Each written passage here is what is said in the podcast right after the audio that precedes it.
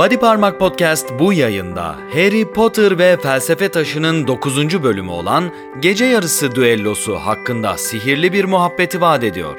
Siz de bir Potter kafaysanız bu yayını kaçırmamanızı salık veririz. Sevgili cadılar, değerli büyücüler, kıymetli cin cüceler ve bilimum zevat. Body Parmak Podcast'e hoş geldiniz. Ben mihmandarınız Batuhan Yalçın. Bu yayındaki misafirliğiniz boyunca sizlere eşlik edeceğim. Body Parmak Podcast, J.K. Rowling'in büyücülük dünyası hakkındaki her şey ama her şey üzerine sohbet etmek hususunda iddialı bir podcast yayınıdır. Sohbetimiz boyunca sizlere Minerva McGonagall'ın Quidditch sevdasından, Hermione'nin kurallara uyma takıntısından ve üç başlı köpeklerden bahsedeceğiz. Harry Potter'ın bir süpürgeyle uçtuğu ilk andan da bahsedeceğimiz bu bölümü merak ediyorsanız bizi dinlemeye devam edin. Özel notlar ve fevkalade anlar sizleri bekliyor. Elbette ve öncelikle karşınızda bölümün özeti. Buyurun efendim.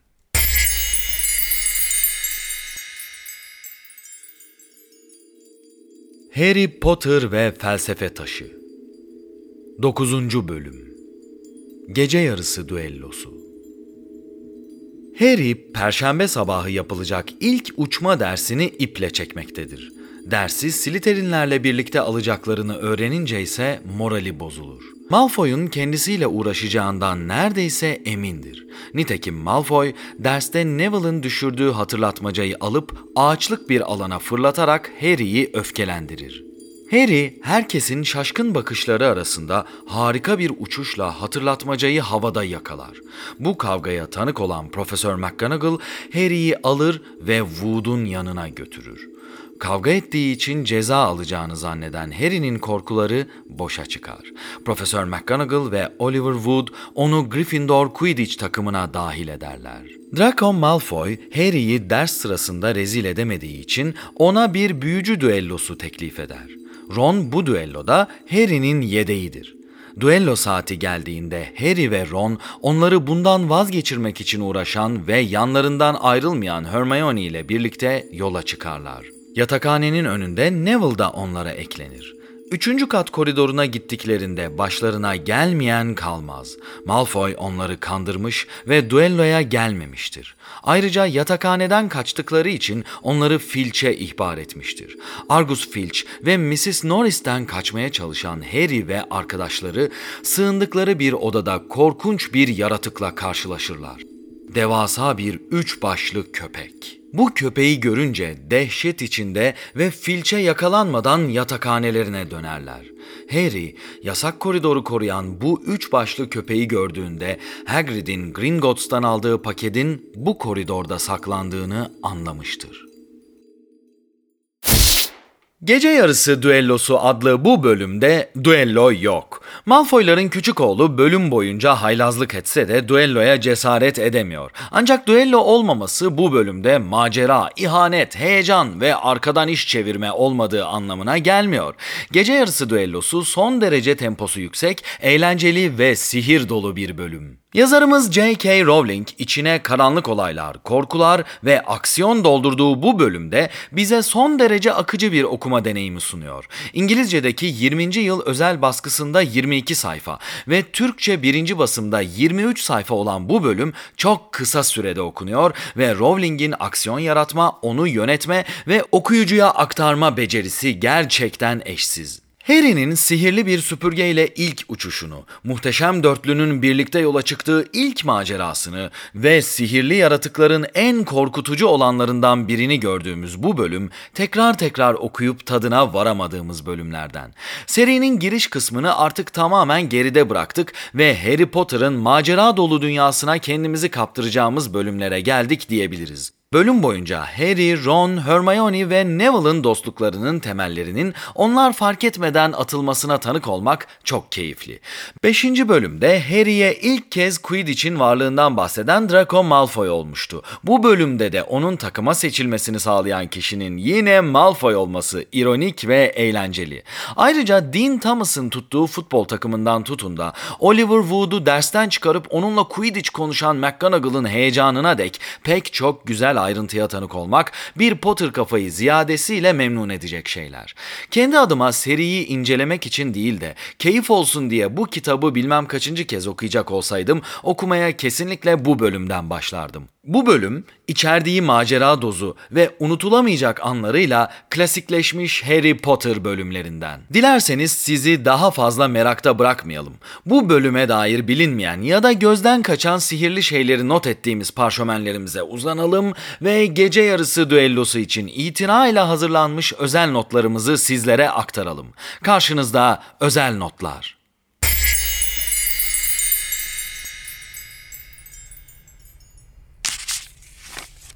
Ya ya ya şa şa şa West Ham United çok yaşa. Dean Thomas'la Ron'un futbol mu Quidditch mi diye tartıştıkları sırada biz Dean'in West Ham taraftarı olduğunu öğreniyoruz. Rowling kendine ait bir internet sitesinde Troy isminde bir dostunun West Ham taraftarı olduğunu ve bu nedenle bu detayı buraya koyduğunu söylüyor. Troy isimli bu beyefendiyle ilgili bir başka detayda Rowling'in onu 1994 Quidditch Dünya Kupası'nda oynayan İrlanda takımının kadrosuna da yazması. Troy hem futbol hem Quidditch seven biri. Draco Malfoy'un puhu kuşu. Puhu kuşu baykuşgillerden bir kuş türü ve bu bölümde Malfoy'un bir puhu kuşu sahibi olduğuna tanık oluyoruz. Britanya topraklarının en büyük ve en kuvvetli kuşlarından biri olduğu düşünülürse Draco'nun ona sahip olması gayetle mantıklı bir şey. Gryffindor masasının yanından geçen Draco Malfoy. Draco burada Neville'ın hatırlatmacasını onun elinden alıyor. Ancak o sırada Gryffindor masasından geçiyor olması gayet garip. Bildiğimiz üzere Slytherin ve Gryffindor masaları büyük salonda birbirlerine en uzak olan masalar. Malfoy'un orada bir işi olması normal şartlarda mümkün değil. Demek ki Draco gerçekten Harry ve tayfasına bulaşmak için orada dolanıyor. Eh, McGonagall da bunu kedi gözleriyle görmüş olmalı ki anında yanlarında biti veriyor. Slytherinler gelmişlerdi bile. 20 tane saplı süpürge düzenli bir biçimde yere sıralanmıştı. İlk uçma dersinin yapılacağı bu kısımdan anladığımıza göre Slytherin ve Gryffindor birinci sınıf öğrencileri toplam 20 kişi. Harry Potter and Me adlı TV röportaj serisinde ise bu konuya dair daha fazla bilgi edinebiliyoruz. Aslında kitapta bazılarının adını bile duymamamıza rağmen Harry'nin dönemindeki 4 binanın birinci sınıflarında her bina başına 10 öğrenci var. Yani Harry'nin devresindeki birinci sınıflar toplam 40 kişi. Bu da Harry'nin bizim adını bile bilmediğimiz bildiğimiz iki adet daha sınıf arkadaşı olduğu anlamına geliyor. Listede adı geçen tüm öğrencilerin hayatlarını öğrenmeyi çok isterdik. Yıllardır bahsedilen ve şehir efsanesine dönen şu Hogwarts ansiklopedisi umarım bir gün çıkar. Küt! Çimenlere yüzü koyun çuval gibi yığılıverdi Neville. Neville burada 6 metre yükseklikten düşüyor. Her ne kadar çimlere iniş yapsa da bu hayli riskli bir düşüş. Daha önceki bölümlerde bahsettiğimiz sihirli genlere sahip kişilerin kazalara karşı korunmalı olması durumu burada da devreye giriyor. Ve Neville küçük bir kırıkla kurtuluyor. Yoksa bir muggle bu düşüşten kurtulamayabilirdi. Haşin ve gaddar Madame Hooch Madame Hooch bu bölümde tanıdığımız ve atmaca gibi sarı gözlere sahip hayli sert bir öğretmen. Dahası sert mizaçlı bir Quidditch hakemi. Ancak Neville yere düşüp bileğini kırdığında ona ondan bir daha asla görmediğimiz kadar şefkatli davranıyor. Belki de Madame Hooch Neville'ın ailesinin hikayesinden haberdardır ve onun için üzülüyordur. Şişko ödleklerden hoşlanacağın da hiç aklıma gelmezdi Parvati. Slytherin'den Pansy Parkinson'ın Parvati'ye salladığı bu ayıplı cümle içinde enteresan bir detayı da barındırıyor. Pansy hemen herkese soyadıyla hitap ederken Parvati'ye adıyla hitap ediyor. Muhtemelen okul öncesinde birbirini tanıyan bu sevimli cadılar binalara ayrıldıktan sonra rekabete kendilerini fazla kaptırmışlar. Takımın geçen yıldan daha iyi olması gerek. Profesör McGonagall Harry'i süpürge üstünde görüp ondan etkilendikten sonra Oliver Wood'u da yanına alarak onlarla Quidditch hakkında konuşuyor. Hatta Dumbledore'la görüşeceğini ve birinci sınıfları takıma almama kuralını esnetmeye çalışacağını söylüyor. Üstelik geçen seneki takımın hezimete uğradığından da bahsediyor. Burada birkaç mesele birden karşımıza çıkıyor. Birincisi neden Harry için şu birinci sınıfların oynamaması kuralı esnetilsin ki? Aslında esnetilmemeli yani. Dumbledore'un hangi hangi binadan mezun olduğunu bilmiyoruz. Ama bu konudaki tavrı da olmak üzere ara sıra Gryffindor'u kayırmasından onun bir Gryffindor olduğu sonucuna varabiliriz. Keşke böyle kayırmalar olmasa. Bir başka karışık mesele de Charlie Weasley meselesi. Felsefe Taşı'nın 8. bölümünde Hagrid, Ron'a Charlie hakkında sorular soruyor ve onu özlediğinden dem vuruyor. Ancak Charlie uzun süre önce mezun olmuş gibi davranıyor. Ayrıca bu bölümde Weasley ikizleri Charlie gitti gideli kupa kazanamadı olmadıklarını söylüyorlar. Sorun şu ki Charlie okuldan geçen dönem mezun oldu. Yani Sadece bu andan 3 ay önce Hagrid yıllardır onu görmemiş gibi sorduğu Charlie'yi aslında sadece 3 ay önce görmüş olmalı. Ve Gryffindor Quidditch takımı da Charlie varken kupa aldıysa 3 ay önceki kupayı da almış olmalılar. McGonagall'ın takımla ilgili paniği bu durumda saçma hale geliyor. Başta Pottermore olmak üzere diğer tüm büyücülük dünyası kaynaklarına baktığımızda ise olayın aslı şöyle. Gryffindor Quidditch takımı Charlie'nin takıma girdiği yıl yani 1985 yılında kupayı müzesine götürmüş. Ardından Harry'nin takıma girdiği 1991 yılına dek Gryffindor'un kupası yok. Yani Charlie meselesi biraz karışık anlatılsa da aslında 5 sezonda sadece bir kupa alan Gryffindor takımı Harry'i görür görmez onu takıma katmak istemekte haklı. İşte iki bölümdür zamanlama olarak garip bir şekilde yazılan Charlie Weasley meselesi tam olarak böyle. Yaltak Gregory ve heykel arkasındaki geçit. Çikolatalı kurbağa kartlarından öğrendiğimize göre Yaltak Gregory sihir tarihine icat ettiği bir iksir sayesinde geçiyor. Gregory'nin yatıştırıcı yaltaklığı olarak çevirebileceğimiz bu iksirin özelliği içirilen kişiyi iksiri yapanın en yakın arkadaşı haline dönüştürmesi. Hogwarts'ta da onun heykelinin arkasında okuldan dışarı açılan bir geçit olduğunu biliyoruz. Fred ve George bu bölümde daha okula geldikleri ilk hafta Yaltak Gregory heykelinin arkasındaki geçidi bulduklarını iddia ediyorlar. Harry'nin okulun ilk haftasını kaybolarak geçirdiği düşünülürse ve Hogwarts'ın karmaşıklığı göz önünde bulundurulursa Fred ve George'un nedenli zeki ve sıra dışı olduğu anlaşılabilir. Weasley ikizleri ya burada gerçeği biraz saptırıyorlar yahut cidden inanılmaz düzeyde bir haylazlık kapasitesine sahipler. Bence ikincisi. Kupa salonunda görüşürüz. Orası hiç kilitlenmiyor. Draco Malfoy gece yarısı düellosu için Harry'i kandırırken mıntıka olarak kupa salonunu belirliyor. O salonun hiç kilitlenmediği bilgisi Malfoy'a nasıl ulaştı bilmiyoruz ama Harry'nin kendi gibi daha okulda iki haftadır vakit geçiren Malfoy'un bu tuzağına düşmesi gerçekten fiyasko. Hastane kanadındaki Neville Longbottom Neville'ın kolu kırıldığında vakit perşembe gününün neredeyse ikindi vaktiydi. Gece yarısı düellosu için yatakhaneden kaçan Harry ve Ron Neville'a rastladıklarında Neville onlara parolayı bilmediği için bütün gün dışarıda kaldığını söyledi. O saate kadar kuleye başka bir Gryffindor girmemiş olamaz. Demek ki Neville şato içinde nasıl kayboldu ya da gün içinde başka ne derece şanssızlıklar yaşadı ki Gryffindor kulesi girişine geldiğinde yatakhaneye giremeyecek kadar geç olmuştu. Gerçekten Neville Longbottom olmak çok zor. Peki ama uyardım sizi. Yarın eve dönerken trende hatırlarsınız. Siz nasıl insanlarsınız biliyor musunuz? Siz Hermione işte bu sözlerle Harry ve Ron'u yatakhaneden kaçmamaya ikna etmeye çalışıyor. Burada bahsi geçen okuldan atılıp ertesi gün trenle eve döndürülmek durumu da bu bölümde ikinci kez karşımıza çıkıyor. Hogwarts Ekspresi'nin hemen her gün Londra ile Hogsmeade arasında mekik dokuduğuna inanmak zor. Çünkü o kadar fazla gidip gelen yok. Galiba burada Hermione onları korkutmak için bunu diyor. Zira okuldan atılırlarsa eve hemen dönebilecekleri tek taşıt Hızır otobüs.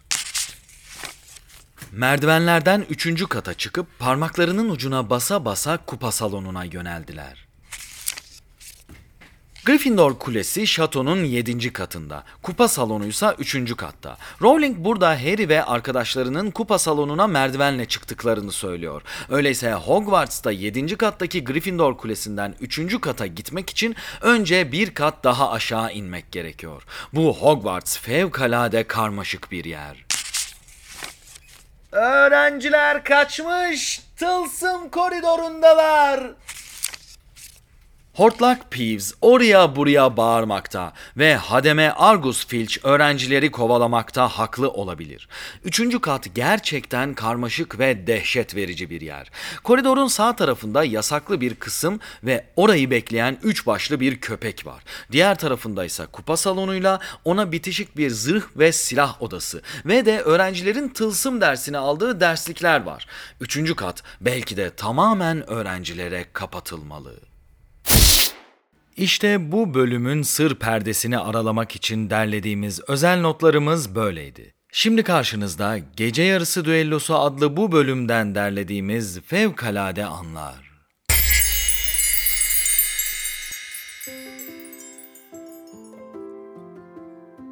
Profesör Dumbledore'la bir konuşayım.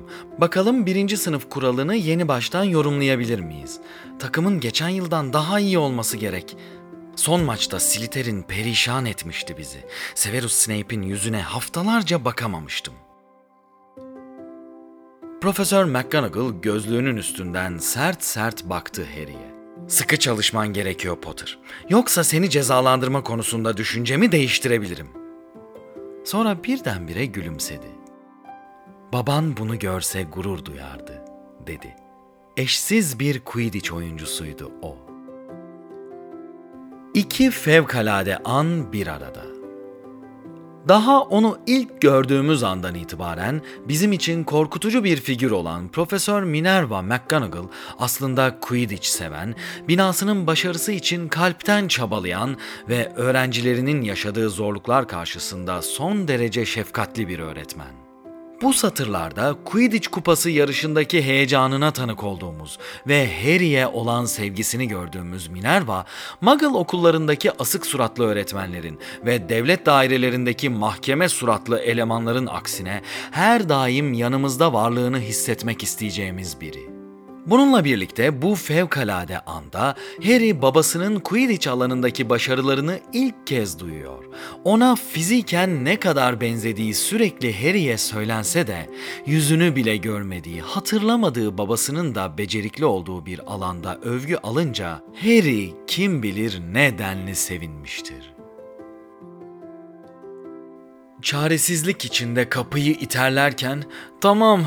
diye inledi Ron. "İşimiz bitti. Sonumuz geldi." Ayak sesleri geldi kulaklarına. Filch Peeves'in çığlıklarını duymuş, koşarak yaklaşıyordu. "Çekilin şöyle." diye homurdandı Hermione. Harry'nin asasını kaptı, onu kilide vurarak fısıldadı. Alohomora. Bir tıkırtı oldu kilitte. Kapı ardına kadar açıldı.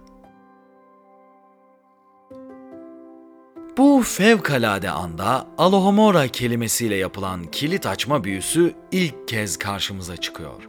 Potter kafalar için gerçekten özel bir an. Bu büyü Harry Potter jenerasyonundan olan herkes için gündelik yaşamda en çok kullanılan büyülerden biri olabilir. Unutmayın, biz öğretmenden azar işitirken içinden Sectum Sempra diyen, otomatik kapı açılırken Alohomora diye fısıldayan, evin arabanın penceresine kuş çarptığında ha Hogwarts mektubu geldi diyen jenerasyonuz. Biz Harry Potter jenerasyonuyuz.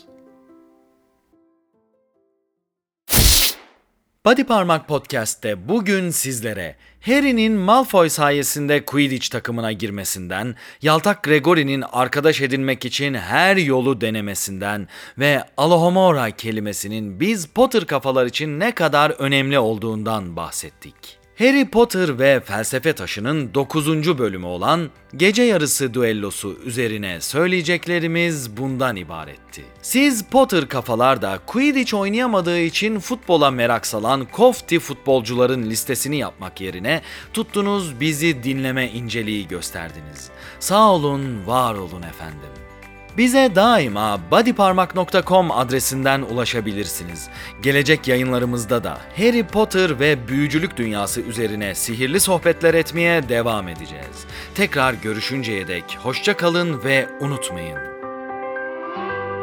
Hogwarts'ta isteyen herkese yardım edilir.